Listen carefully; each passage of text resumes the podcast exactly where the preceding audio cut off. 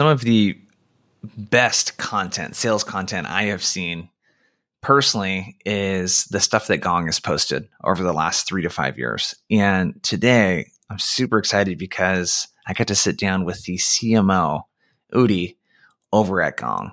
And we're going to dig into a bunch of things. But before we do that, you're listening to Outbound Squad.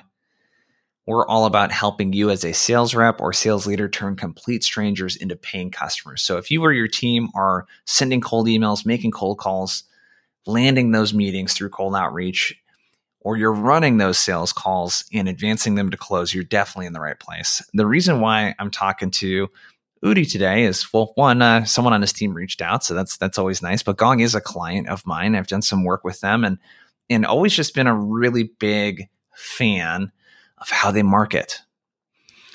I can't think of another company. Nothing comes to the top of my head right now that does as good of a job of marketing and brand creation as they do. People love Gong. And their motto in the marketing department is to make sales easier. So, what we're going to talk about is the collaboration between sales and marketing, and how, as a sales leader, especially if you're listening to this, how you can really foster a better relationship with marketing to get the content that your reps need to land the meetings, close the meetings, all that kind of good stuff. We're going to talk about their approach to content and brand. And then we're going to spend some time talking about messaging so, what is marketing's role in the messaging that gets put into cold emails, talk tracks, etc.? This is going to be an action-packed episode. I really enjoyed talking to Udi. The guy's a boss. So, without further ado, let's get to the interview.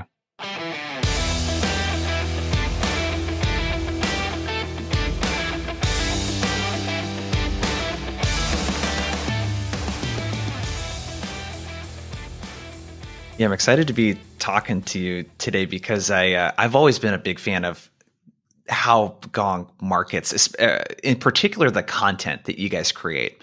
Um, the Gong Sales Lab stuff. It's it's data that I constantly like reference and you know all of that kind of stuff. So it's a, it's exciting to to be talking to you. I'm curious. So you've been a marketer for for a while, for a hot minute. Um, nice euphemism for old. yeah. How have you in your career? Because we're going to be talking about like sales and marketing alignment. How have you over your career um, really gotten to know like the sales side of things? How did how did that work for you? How did you think about that? Was that an intentional thing? You just kind of learned the ropes just by doing it.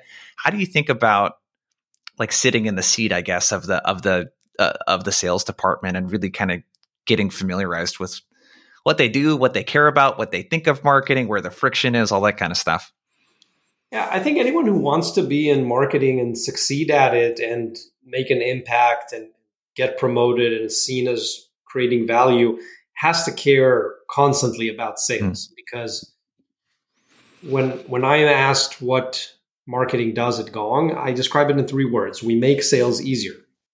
Mm-hmm. Okay, um, that's four words with the we, but make sales easier is three. so honestly, everything we do, we look through that lens, and it's something I, I repeat every month at the onboarding session. I give new gongsters and, and every offsite with my team when we talk about our current focus areas. It all starts with how can we make sales easier right now? Do they need more pipeline? Do they need help with adoption? Do they need help with churn? What do they need? And then we further break it down by segment and geography and uh, channel, etc um, marketing teams who I've seen in the past operate in a silo or on a best effort basis. Let's do a bunch of things, hope some of them stick to the wall and that they actually help sales, but they don't work on a daily basis with sales, getting their feedback before they launch some programs, during the launch of programs, after the launch of programs, and just keep doing their own thing in their own little bubble. Th- those never work out. They just never work out because just imagine your right arm doing its own thing, your left arm doing its own thing. Yeah. I, mean, I couldn't really pick up a cup of coffee doing that, right? Um, and that's that's what misaligned go-to-market teams look like. So um, I, I made it my business to be interested in what sales is doing from from day one and how I focus on the things that are going to help drive sales. And as I said, it can be anything from pipeline to the right messaging to the drawing the right people to an event to sending uh, the right content to the right people and in a way that would get them to raise their hands to take a next step all of that it has to be focused on what will help make sales easier. Yeah. It's uh it sounds like just the make sales easier.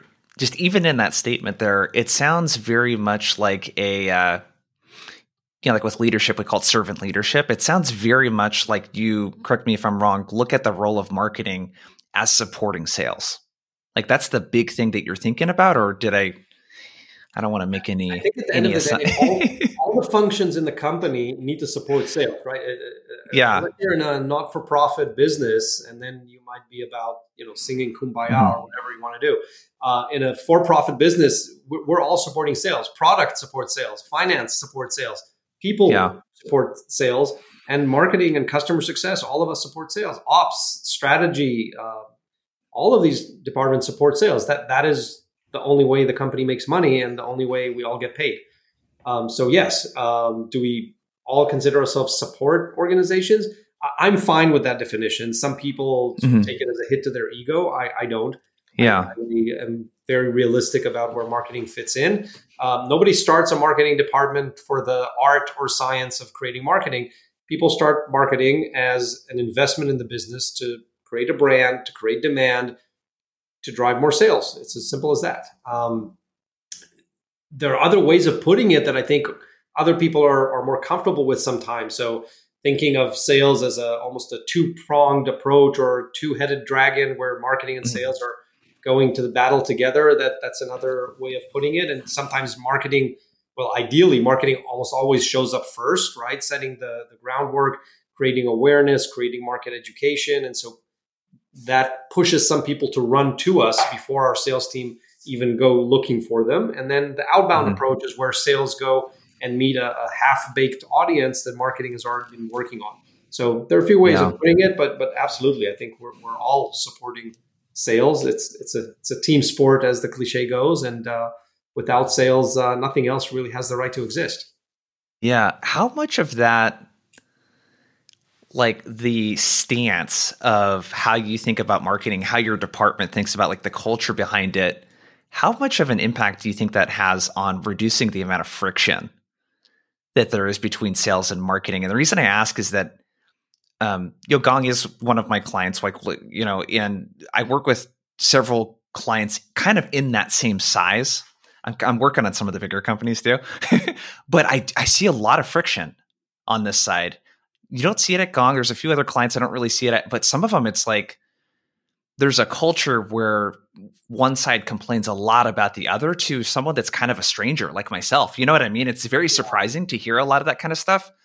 Yeah. So it's kind of a long roundabout way of asking you like um like does the culture that is instilled on the marketing side of of Gong, like what role does that play in just reducing friction and just kind of opening up communication where people are looking to help each other versus looking to point fingers kind of thing?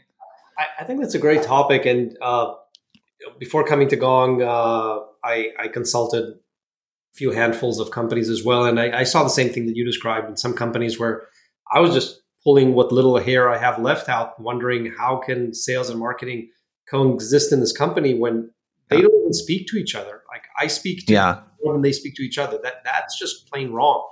And if I trace it back and I look at successful companies like Gong who get it right, um, I see a few things that that happen, and I'll kind of list them in order of succession. I think one, it starts from the very top, which is the CEO.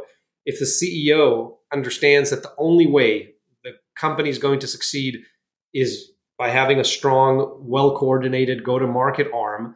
And the key to that is that at the very least, sales and marketing are constantly speaking with each other, figuring out problems together, understanding where each other need help, and working together to solve those problems, it, it's not going to work if it doesn't start from from there.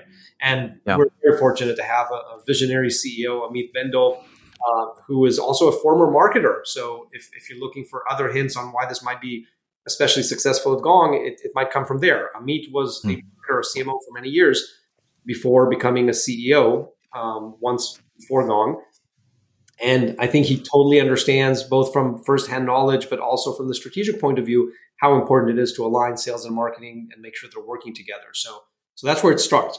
The next thing is you bring in the leaders of the sales and the marketing functions, and those two have to get along and find a way of cooperating together. because if they don't, I think there's very little chance for their bench and the people be, below them, people who report to them, to be able to work together effectively. Uh, people take the cue, just like children take the cue from their parents, and they, they will do as their parents do, not as their parents say. I think it's the same thing in a company. If the CMO and the CRO are not on speaking terms or are making uh, nasty jokes and remarks about each other, and the sales is complaining that marketing is bringing junk leads, and marketing is complaining that sales doesn't follow up, their people are going to take the cue and realize that they're not supposed to be cooperating and helping each other, but actually each yeah. in their own direction. So there's many ways where this can break down. If the CEO mm-hmm. doesn't hire the right people to do this, it's not going to work. If the leaders of the two departments don't constantly work with each other and uh, assume best best intentions on the other side and really show a lot of respect to the other team, even in internal meetings, right? When when we have yeah. our marketing meetings, we give a ton of credit to what sales is doing and the challenges that they're having and how we are responsible and how we can help them. And I know that sales is doing the same and they take every opportunity to thank marketing for creating wonderful events and bringing all the right people and driving tens of millions in pipeline at that event and for doing a great job with the social media that brings a lot of interest to people and they they tag us marketers on gong calls when someone shouts out hey, I just read that amazing uh, Gong Labs post yesterday, and I just uh, saw this amazing piece of content you released, or I attended this event, and they shout that out because a they they are proud of Gong marketing. It's a big part of the success of the company, and uh, they like showing that uh, that respect back to us, so that we are more motivated to help them moving forward. So it's all those things they they all have to align. Yeah if because uh, this podcast is geared towards sales people and sales leaders so if i was to ask from a sales leader standpoint let's say that they're it's a vp of sales and they're trying to create more of this feedback and communication loop that you're talking about what is something proactively you think a sales executive could do give and maybe what does feedback. that give instant okay. feedback if if you want to get more and you should demand a lot from your marketing you need to give instant feedback. If marketing did something good, occasionally it happens, show them show them that you appreciate them, give them credit for it, give them a public yeah. shout out in a Slack channel, at a company all hands meeting, at your own team meeting, uh, at an offsite, at, at sales kickoff, wherever it's appropriate. Give instant feedback and show your appreciation. You have no idea mm-hmm. how that motivates the marketing folks who in many companies just never hear those shout outs. It, it sounds like yeah. trivial if you know anything about leading people, but people need that encouragement. So that's number one. Two, um, if marketing did something that is not helping you right now and you don't get it, go talk to the head of marketing and ask the questions. And if if you don't think it's in the right direction, if, if you think something was missed, and, and this is best done in private, not in the public channels, not in your team meeting. Yeah. Go talk to the head of marketing or the head of demand gen or the head of PMM or whoever uh, whoever's world this this problem lives in, go talk to them, ask questions, give feedback, say, hey, um, I see what you did here. Have we considered this approach instead? I'd like to brainstorm with you on this, or I'd like a heads up on something like this before it goes out. Hey, we we we had our share of mess ups, like campaigns that went out without giving people the right heads up, uh, experiments on the website that surprised some people in sales because we didn't go through the whole flow of communications as well as we should have. So we we got the feedback, we made it right, and we got better for next time. And that's how that circle of trust continues working. I love that. Just the feedback loop. Absolutely. Is there a if you're uh, comfortable sharing at Gong, how often, like, what does that logistically look like between sales and marketing? Like, how often are you guys meeting with each other? Like, what is facilitated? I guess this. What is the stuff that happens on purpose? So in the early days, when the teams were very small, it was uh, my CRO Ryan Longfield and I would get together every single week. Uh, back before the yeah. pandemic, we were in the office, so we, we, used to make a point of going out for, mm. for a coffee walk and going to get uh, coffee. In my case, uh, green tea or whatever ridiculous drink Ryan drinks that day. Uh, his part. I love you, Ryan, but but he's not a coffee person. Um, I, know that he's back to decaf now. Like that is the granularity that I know how my CRO takes their coffee because I yeah. meet with him as often as I can. And if, if you don't know your your counterpart's coffee preferences, then you're not doing it right. It means you're not meeting yeah. often enough, right? And so we used to take walks once a week. We used to talk about first of all personally, how are you doing? How's the family? And after that, and, and treating each other like old friends, then we can start talking business without any finger pointing, without like you're not doing this or you're doing that, but provide constructive criticism on what we need right now, what we're getting and what we're not getting from the other. Uh, like I can tell him, hey Ryan, we did this campaign last week, but this team of yours did not do follow up. What can we do to make that work? Do you need me to come in and provide more training or context or the why behind it? And we'll find a solution. And if we did a campaign that, uh, or if, I don't know, there's not enough pipeline in mid market, Ryan will come to me and say, hey, what are we doing here? I know you're aware of this challenge. Uh, here's what we're up against. What can we do together to make this work? And we'll figure out a way to, to make it work.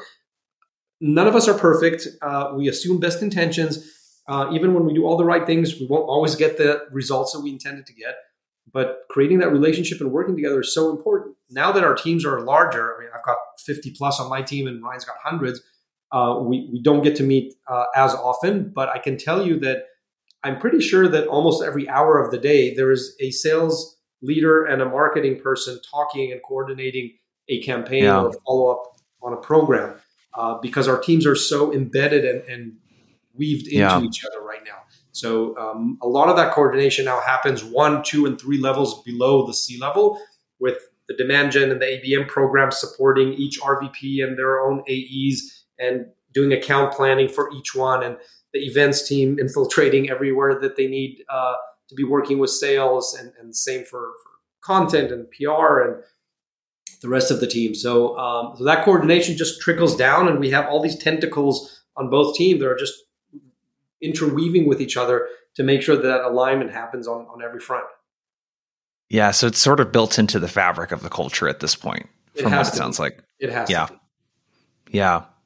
Interesting. Yeah. So again, if I'm listening on my sales leader, it's like I can, especially an executive, be very proactive in that relationship or setting up those meetings or facilitating some of that dialogue. Um, if we kind of shift gears a bit, you brought up this it's a question you get asked a lot from what you said was this balance of brand building the stuff that quote unquote is hard to determine an ROI from you know is the common complaint about that versus demand gen stuff that's you know creating pipeline you know for the sales team that's a little bit more measurable um, how do you think about the balance of those two and and it might be good just because we have salespeople listening to maybe maybe kind of define the difference between those two so that the sales folks have a little bit more empathy and understand kind of what marketing is is doing and how they think about the different buckets of of their job. Sure. So um, I'll take maybe a slightly unorthodox approach to this. You know, when uh, when you walk into a pharmacy to pick up your toothpaste, uh, how do you go about it? You probably go and pick up a brand that you're you're used to using, or if you don't find your usual there, you'll pick up one that you've heard of and like generally you, you think it's kind of a big brand, right? You're not going to actually look at all the 52 different brands of toothpaste in front of you, read the back of the label, and figure out which one has more fluoride than the other, right? You're, you're not going to do that. Uh, yeah. That that is the power of brand. That is the power mm-hmm. of brand. And another another way that I like of thinking about brand, and this this goes for people as well as companies, is brand is what people say about you when you leave the room. Okay, mm-hmm think about it. You've, you, we've all been in that situation. You're at a cocktail party, someone leaves the room, and then someone might say something about that person. Oh, he's always the funniest person in, in the room, or like, oh, thank God he finally left. I thought he'd never leave. Um, you don't want to be that guy, right? Or that company. Yeah. So brand is what people say about you when you're not in the room, and that means that we can intentionally design what that will be if we understand that brand is not what we say and th- this is the big distinction. It's not what's on my website. It's not one what's on my business card because that's what I'm saying. Brand is what other people say about you. Now, what do you want to stand for? Once you figure that out, you can reverse engineer how to get to that point. Okay. Uh, an example for, for a company or a product would be what do people write on review sites about you? What do they write on G2 about your product? What do they write on Glassdoor about your employer experience? Uh, et cetera, et cetera, right? The, the, the internet is a wild place today, and you can find reviews about everything from the coffee in your kitchen to your product to your recruiting process to your leadership. It's all out there. And so, brand is not what you write on our website. Oh, we're this fast paced, dynamic environment where opinions are appreciated. Nobody cares what's on your website. Pe- people are going to say what they're going to say based on what they experience with you. And that, that long winded introduction to brand is to say this brand is far too important to leave it to marketing. I'll repeat that. Brand is far too important to leave it to marketing. Brand is something that the entire company, from the CEO downwards, create together. And I'll give you an example. You know, many companies say we're customer centric, and then you go to any review site and you read about the crap service that they provide you. Like, I, I won't mention any names, but just think of your telecom provider or your um, yeah. whatever, um, your, your, your mobile carrier, or your utilities, one of your utilities, last time you called them, did you really feel that they were customer centric, that your time was really valuable? Um, I, I, don't. I don't. So it doesn't, matter, it doesn't matter what they write on their website, right? What matters yeah. is the experience that they provide. So yeah. here's a different approach to that. At, at Gong, many years ago, we, we defined our eight operating principles and we put them on our website um, just to show what we stand for. But more importantly, we weaved them into our daily life at Gong. And from the initial candidate experience where we discuss these operating principles to the onboarding experience of new employees where we discuss and teach those principles to the everyday recognition to our annual outstanding gongsters awards to what we hire for and promote for and sometimes part ways about it's about our operating principles and that is one way that we instilled our culture and values and made it super clear to everyone inside and out what is important to us. So, to make it a little more tangible, um, I'll talk about one of the eight principles. Our number one operating principle that I'm sure you've heard by now is create raving fans. Yep. That is our number one operating principle Gong. Now, you could go and write that on your website uh, if you wanted to sound customer centric. Again, I'm sure your utility provider has some version of that on their website, right? Your time is valuable. Your wait time, estimated wait time is going to be 42 minutes. Now, at Gong, every employee is empowered to create raving fans. From the recruiting coordinator who tries to create the most wonderful recruiting experience and interview experience for every candidate, to the support engineer who tries to find the best and fastest and painless solution for every problem the customer has, to the engineers who will sometimes do a code fix at an ungodly hour because they know that a customer is waiting for a cr- uh, critical fix. And I could keep on with examples, but I, I think you're starting to get the picture. When we say that we create raving fans, we have to stand by that. And that means that 1,300 Gong employees are working day and night to create raving fans. Doesn't matter that's on the website. What matters is yeah. the experience that we provide. And yeah. how do we know that we succeeded? When we go to Glassdoor and we see that candidates who interviewed with us but didn't even get an offer are writing rave reviews of Gong because they had such a great candidate experience. That's the yep. bar that we hold ourselves to. When we go to G2, uh, which incidentally today published uh, once again, the Gong is a leader in pretty much every category we're listed in. That is a raving fan experience. It doesn't matter what Gong says it, what matters is what the customer felt and experienced, and what do they go say about us once we're not in the room anymore. And that is in, in modern day context is what you see on G2 and Glassdoor and similar websites and, and just everyday conversations. You know, when, when I go to a business conference or just meet friends at a dinner, there's always going to be someone there who's either used Gong or, or is using Gong or is buying Gong. And they'll go, Oh my gosh, I love Gong. I, I today I, I, published one of the fun reviews that we got on G2. I, I won't repeat it here, but it, it's hilarious. you know what I'm talking about, right? It's basically uh, I, I effing love love Gong, and, and that is the type of excitement that we elicit from from our yeah. users and from our employees and from our candidate and from our partners. That's creating raving fans. So that's how you create brand. And I know we haven't even started talking about marketing because I'm so passionate about why brand doesn't even start or end in marketing. So so that's yeah. that's what creating a brand really means. Now, if you create a brand like that, then of course everything becomes infinitely easier.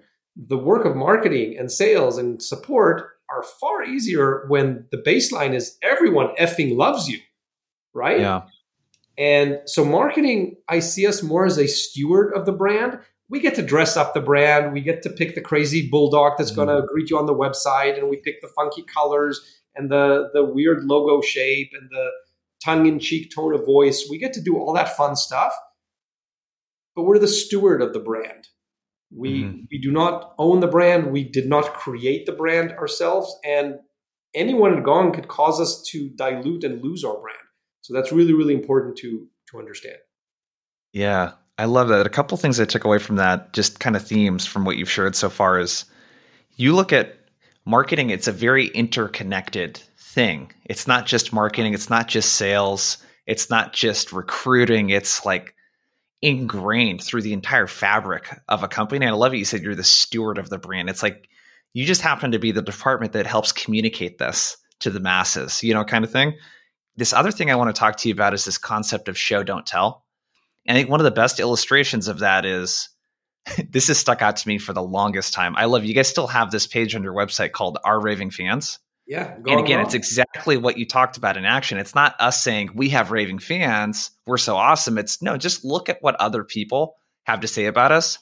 And I was wondering, how do you think about social proof or do you really as a, as a marketer think about the social proof that you were building or how you gather the things that people say about you and like kind of put that in front of you know the people that you're marketing to yeah so so that that's a great example of uh, what i meant when i said that everything becomes infinitely easier when you have raving fans when i joined gong we had 11 beta customers um, sorry oh, we had wow. 12 beta customers 11 of them turned into paying customers within three months. That's when I joined. This was dang. What year was that? Uh, 2016. Oh 2016. my goodness! I was it, the growth. Yeah, the growth is insane. It's only been five or six years since then. It's been six years, and we've grown 100x in employees from when I joined as employee number 13. We're now wow 100, and uh, you know we had, as I said, a handful of, of customers. We now have 3,500 customers. So uh, that is insane. Uh, 100, yeah, that's like 300 plus percent growth. Um, so, uh, sorry, in the thousands. 3,000, I, I, think. Yeah, I think it's over 3,000. You're cutting yourself short there. I know. I know. sorry. Um, now, when, when, now, why am I telling this story? Uh, because uh, like a month after I joined, Amit, my CEO, uh, flew out to a conference. I think it was the 2017 SaaStr or something like that. And I'm like, uh, Amit, we should collect customer stories there. We only have a handful of customers, but at least half of them are probably going to be there because you know it's one of those events where the early early stage startups all show up to. So uh, again, I was su- we were super scrappy, right? I didn't have any videographers, no production companies. I was the only marketer on the team. I'm like, Amit, uh, I'm going to order for you on Amazon and send to your hotel uh, a lapel mic to connect to your iPhone, a tripod because I knew you didn't own one to put your iPod on so it's not shaky, and yeah. I'm also going to get you one light because I don't know what kind of lighting you're going to have uh, around the booth. You need a good light for for shooting a customer video because nobody wants to watch a crappy shady video with bad audio. So I send him a light, a tripod, and a lapel mic for his iPhone. He gets them at the hotel, he shows up at, at our little booth at SaaStr. He comes back with, I think it was 12 or 13 customer videos because some of our customers actually sent a small delegation there. So we grabbed their sales ops person and their sales leader and one of their AEs, and boom, we've got three testimonials from a single customer now. And we did that for, for the handful of customers who showed up. I send it to editing. This this was all done on Amit's iPhone. And a week later, I've got 12 testimonials on my website. I, I literally had more testimonials than customers at the time. And I could do this because they were all raving fans. Yeah. I didn't have to twist anyone's arm to talk to me. They were all like, yeah. oh my God, I love this. Of course, I'll sit in your booth for five minutes and give you a testimonial. This is great. So, you know, marketing can't fix everything. Um, I don't think we can easily fix product market fit. We can help with the effort, but if it isn't there, it isn't there. Mm-hmm. we can't create raving fans all on our own. But if those really important necessities are there, if you have product market fit, if the entire company is committed to creating mm-hmm. raving fans, then marketing's job just became a whole lot easier. You can go get these testimonials and push them in the in the hands of the salespeople. And literally, this was like a godsend for our sales reps because when they were trying to push a product in a category that nobody ever heard of, think back to 2016, 2017. Nobody knew what conversation intelligence was. Nobody knew who Gong was. We were literally nobodies. This and we had this small team selling out of Tel Aviv, out of a tiny WeWork office. Uh, but they would send customers to our website. Go check out. We've got like dozens of reviews on our website of our happy customers. They go like, "Wow, this is a real company." Yeah. So the testimonials and and and social proof absolutely work. And you know, we were in the first cohort of companies to invest in G2 and and other platforms to go showcase those those customer stories. Uh, it was much later that Gartner and Forrester also came into the picture, but in the early days, we we saw that G2 was probably going to take the world by a storm because they move much faster than uh, those sort of legacy analyst firms, and they they allow users to independently write reviews and quickly publish them. And like this is exactly the quick wins that we want. So we we send a nice email to customers asking them, hey, if you're having a great experience with Gong, do you mind clicking here and writing your review on G2? And the next morning we get a call from G2 and like, Gong, what did you do? We got over 400 reviews overnight for your platform. What what's going on? I'm like, That's I don't so know. We cool. just asked nicely. We just asked nicely. That's all we did. Yeah. The first email we sent out got over 400 reviews. I'm like, okay, this works. Yeah. Yeah, it's it really comes back to the the mantra that you said, you know, make sales easier. It's I can't tell you how many cold call recordings I listen to working with Gong reps where people recognize the company on a cold call you know what I mean? And it's like, God, I, could you imagine? I mean, it's arguably probably hard for you guys to imagine what that's not like. arguably, you know? the, well, I was there when it was not like this. I was there when yeah. the hung up on us because Gong who? Uh, yeah. 2016, 17. Um, arguably, if you call and they recognize your brand, is that even still a cold call? I would argue that just True. became a warm conversation because yeah. now you have the power of brand that allows you to continue that conversation. Yeah. It's, you know, the next best thing would be, oh, yeah, I, I just attended one of your events or I mm-hmm. read one of your pieces of content. I really loved it. That's yep. a next level of warm that we try to help our outbound SDRs and AEs by creating these thousands of marketing touch points with our prospects every every month. And then the holy grail is of course inbound where we've pushed them far enough and we've presented the right content to the right people, including the customer testimonials and the mm-hmm. product information and the amazing content that they actually reach out and like, okay, you've got me. Shut up and take my money. I want to speak with a salesperson and get a demo. So yeah, we help sales in all of those touch points from what you just described as a cold call, but most of them actually recognize Gong at this point, to the yep. warmer conversations where they've interacted with content. We know this, and so we're reaching out at an opportune time to discuss yeah. that interaction to the inbound, which is a huge part of our revenue these days where customers are coming to us. Yeah. Let's talk about the content because that's, I think pr- most people listening to this probably found out about Gong through uh, something that Devin Reed posted, uh, you know, back in the day, or Chris uh, Orlov posted. Um, and I got a couple questions here because one of the big things that I see across almost all of my clients, besides you guys, and there's a couple others, is the content is just so bad. I'm like, the people that consume this content that you want talking to your salespeople, they would never consume this content. Hmm. And then you look at Gong Labs, you're like, okay, I'm going to reach out to a sales leader and I can lead with an insight and say, hey, this new product that you just launched, not sure if you know or not, are you able to measure how much your reps are feature dumping? Because according to our you know stats on x amount of calls it's like like you can do that. Um two couple questions here. First one is how intentional was it to get people that had previously been in a sales role? Like from what i understand chris and devin came from sales roles and then now they're in, in marketing. Was that intentional? It, it was. It was very intentional. Um i don't think you can fake a a domain knowledge, even on something that's not super technical like sales, it yeah. if you know at this point I, I think I could I could write decent content for sales, but I can't write great content for I don't know IT or or a department I've never really worked on. I will always be the outsider, and I think that was yeah. one of the keys. That my first hire on the team was Chris Orlov, and three years later, uh, he moved to the dark side in sales and uh, literally swapped in the same month. Devin, who was a mid market AE at Gong, he switched to the marketing team, and three years later, yeah. he's transitioned on, and now I have someone else in that role.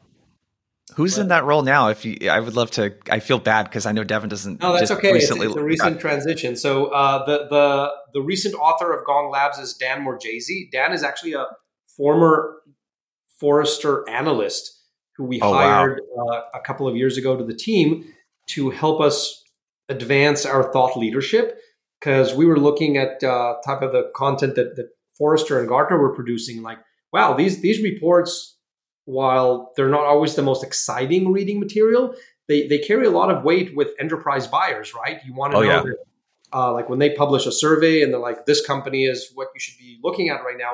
Companies pay attention.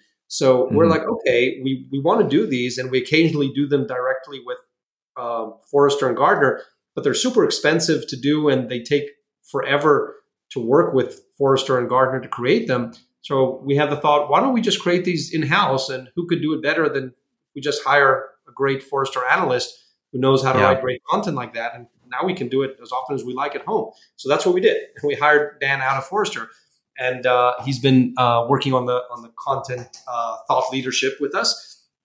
Uh, so there's a bunch of folks doing different things on the team. You know, some of them like Nehal is focused more on uh, podcast and uh, and social media, and Jordan is focused on content strategy. And now Dan Morgese is kind of the face of Gong Labs in the last few months, um, and there are other team members that are doing doing fantastic work as well. So um, I, I don't think it matters so much who is the face or the voice of of the content. I mean, we had the great fortune of having these great people uh, do this for us, and we have great people doing it for us now. Uh, what's important is that the content is valuable, right? You, you see these so-called internet influencers, social influencers that come and go because they're either restating the obvious and they're not adding any value to your day by just yeah. copying and pasting generic posts that they've seen elsewhere or that you could easily find on Google, but Gong always took a different approach of we're going to work for months to create a really well researched piece that we know is going to provide a ton of value when it's published. Like this cannot be ignored. And yeah. mm. and then we go and publish it by one of our amazing human beings, whether it's Chris or Devin or Dan or someone else, um, because we know that our readers want to connect with humans and not just with a corporate logo. So that that is an important point that we do pick a face or faces for, for Gong at different times because people do want to interact with humans. They're far more likely to ask a question or make a comment, whether they like it or hate it. They're far more likely to do that if a human publishes it versus a corporate logo. Yeah. Yeah, I, I love that. It's uh, when you think about because the content is just so tactical. Um, like if we were to go just a layer deeper on that, how do you guys think about what to actually create the content about. you know, like I think a line that I just wrote down, you know, this cannot be ignored. I love that kind of thinking. Like, how could we create something that's really hard to ignore? But yeah. uh, and again, maybe this is easier because it was former salespeople who already kind of get it. But that's the missing kind of piece that I see. Where, I mean, how many generic blog posts have you seen on all oh, these oh, huge companies' websites? And you go to Gongs, it's the exact opposite it's it's one topic or a set of topics and it goes really deep and tactical and it gives you something that is immediately actionable. So how so, do you think about like what to, con- to create the content about? Great great topic. So the the first area of focus that guides us is what could we publish tomorrow that would provide our readers with real value? And we never have a quota of oh we need to do two tweets a day and three articles a week and we'll publish whatever we have. And if, if we don't have anything of value, we'll just scramble. We, we don't. Uh, there have been weeks where we were completely quiet because we didn't have great content ready and we've scrapped drafts and ideas that we didn't think would be valuable enough. Now, it's not to say that every single thing we publish is always a, an instant hit. It's not. But it has to go through a lot of scrutiny because we don't want to burn out our readership list. If we send mm-hmm. out an email with a blog post that did not provide value to the vast majority of our readers, they are going to unsubscribe, and that is forever. And we take yeah. that very seriously. I want to earn that place in their inbox. I want to provide value that they'll go like, wow, Gong, this is the best newsletter I've ever been subscribed to, and I'm not even using your product yet. So we start from a place of value. Not, it's not about what we want to say, what we want to pitch, what we want to promote. It's about what you care about today. And we will find a way of getting that to you. I'll give you a quick example. When COVID started, uh, we saw similar to what's happening now that uh, many, many deals are now getting scrutinized by not just the business user, but by the CFO. And so we figured that salespeople are struggling to get through CFOs because they never really had to do that before, especially when selling to smaller or mid-sized companies. So within 48 hours, the content team put out a piece of how to get through your buyer's CFO. And that became an instant hit with thousands of downloads because that was what was on everyone's top of mind at the time. It, yeah. it, did not promote Gong in any way. It was just providing value to our readers. And that's where we start from. It's not, oh, we just had release 2.3 slash zero. Uh, let's go write all about that. If it's not interesting, we're not going to write about that. But if we can solve a problem, even if it's not directly related to our product, but the same audience could get value from it, that's what we'll go and write about. So that's that's number one. Number two is we try to steer away from the obvious and the cliche, right? Um, mm as you said, the internet is so full of these superficial articles that are complete fluff that it's clear that someone either got paid by the word or had a quota of, of how many articles they need to publish this week. But literally, you don't understand why you just waste, wasted the last five minutes reading this because it provided nothing new or non obvious.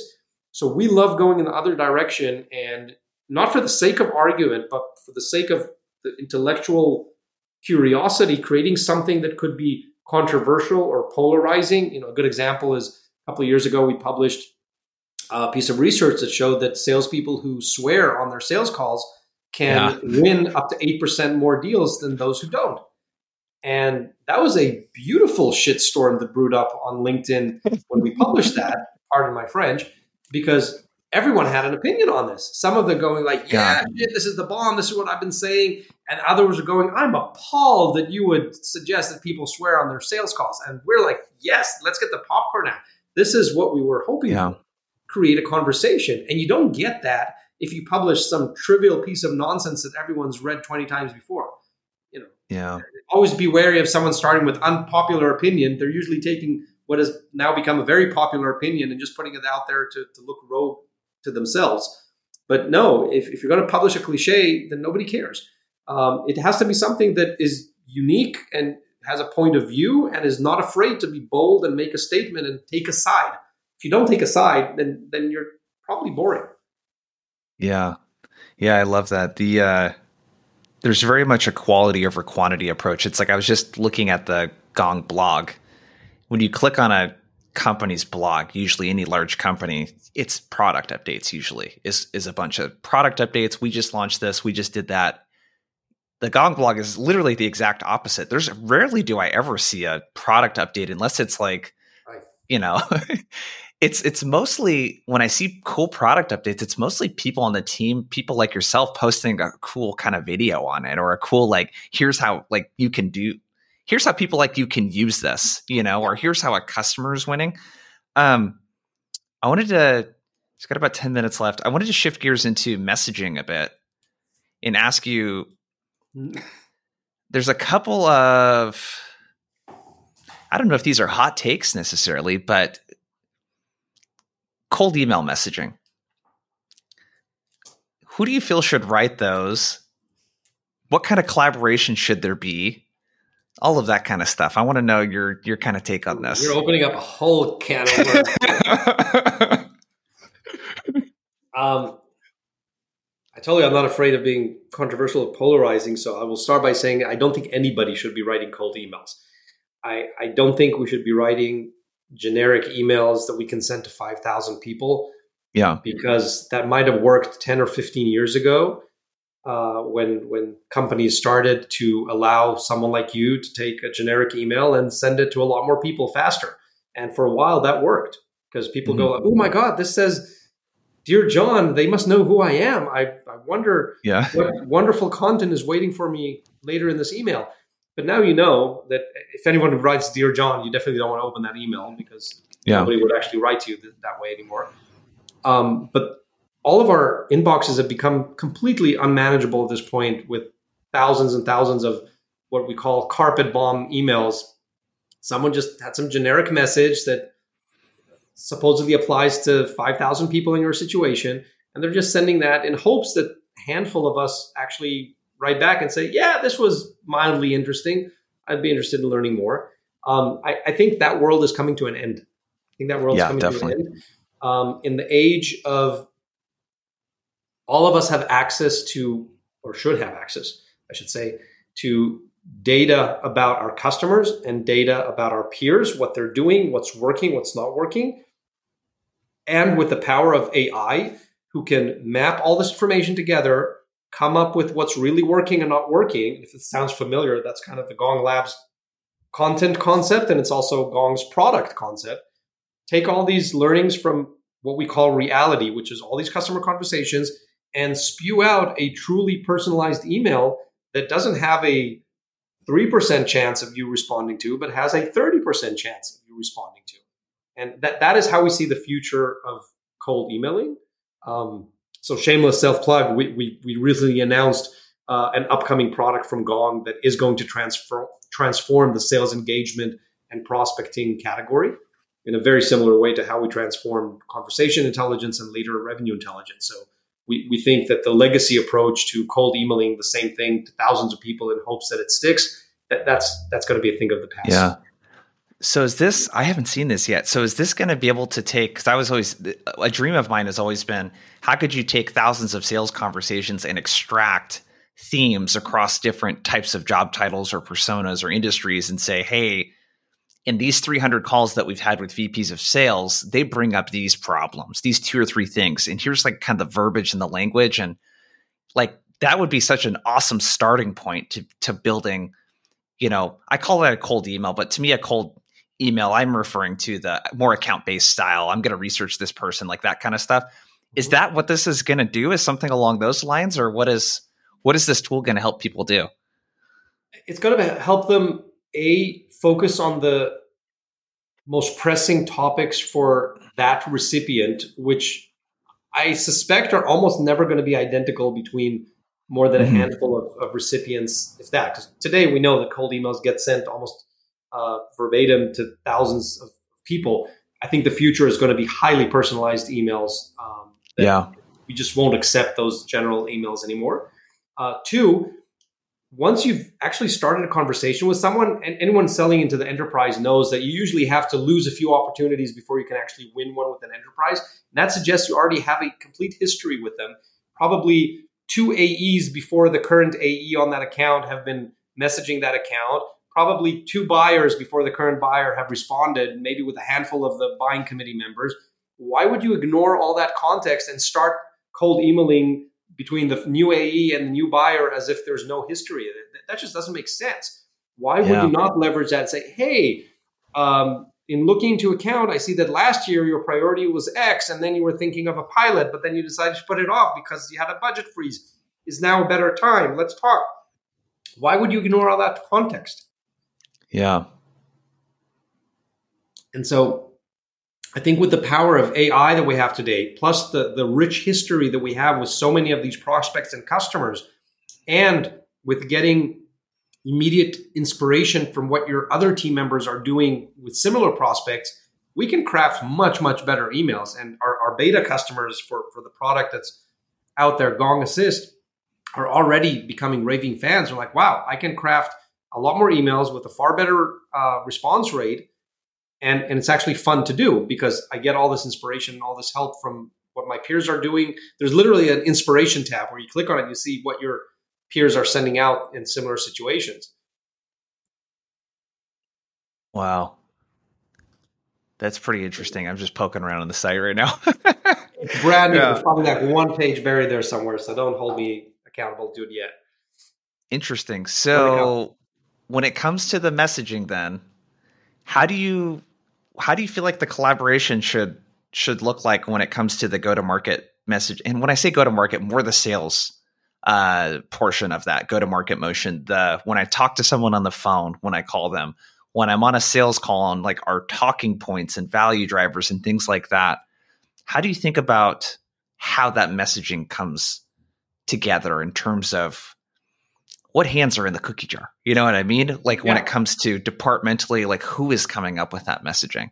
So that, that all goes back to the alignment that we talked about earlier. It's it has to start yeah. from the very top, right? And and the, the executive team, the leadership team needs to agree on what are our differentiators what category or categories are we playing in how are we different or why are we cheaper or whatever the differentiators are agree on those at the company level and then at the go to market level it's typically product marketing who puts together the messaging hierarchy like here's our mission and vision and differentiators and these are the top benefits and here's mm-hmm. how we articulate why we're better than competitor x y and z and then that trickles down into the templates for the sdr emails and the, the marketing information and the website copy and the sales deck and the talk tracks and all of that stuff you can't be sending like half a dozen different versions of the stuff or or you're going to lose out on on that consistency and and driving and reiterating that message there's enough data showing that you need a lot of repetition to get a simple message through someone's ears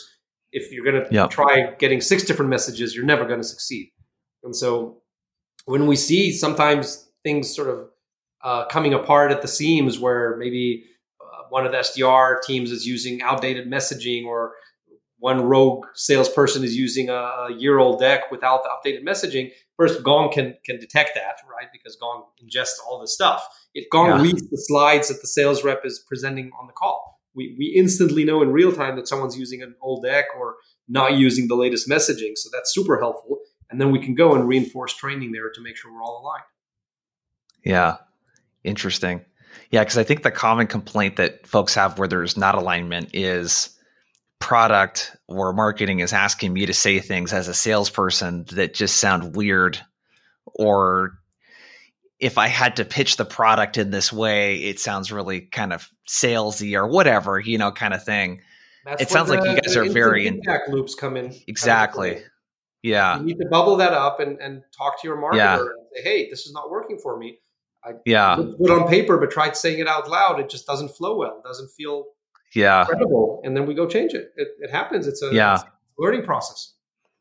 Yeah, it's this interesting balance of the salespeople having the one-to-one conversations and the marketing typically having a one-to-many kind of conversation, you know, and finding the balance between those two. Um, we could have talked about that topic for for an entire hour, but uh, sure. sure. um, I appreciate you so much for coming on. This is a blast. Uh, I am such a huge fan of Gong's marketing and the content, and just it's just awesome. And I thought it would be kind of cool to give the salespeople that listen to this kind of like a like a glimpse into what happens behind the scenes. You know, um, before you take off though, one of the biggest things that I took away, I I think this like show don't tell piece is really big, and the thing that really stuck with me is this. You know, this cannot be ignored so I'm going to think about that when I create content now. How can I create stuff that's higher quality, less volume of stuff that people just cannot ignore? That's a really kind of interesting thing to think about. Um, before you take off, though, where can people go to connect with you? Learn more uh, about LinkedIn, Gong, all of that kind of stuff. Place. Um, there's only one Udi Ledergor on LinkedIn. I promise. I'm not hard to find. I'm happy to connect there. And then uh, if you long, if you want to up level your team to, to do more with less in this economy. Uh, get your sales team up to speed and, and focus on what is sal- sal- salvageable, in, if that's even a word. Uh, go to gong.io. That's uh, where you'll find the, the reality platform by Gong uh, with, with engagement platform coming soon as well.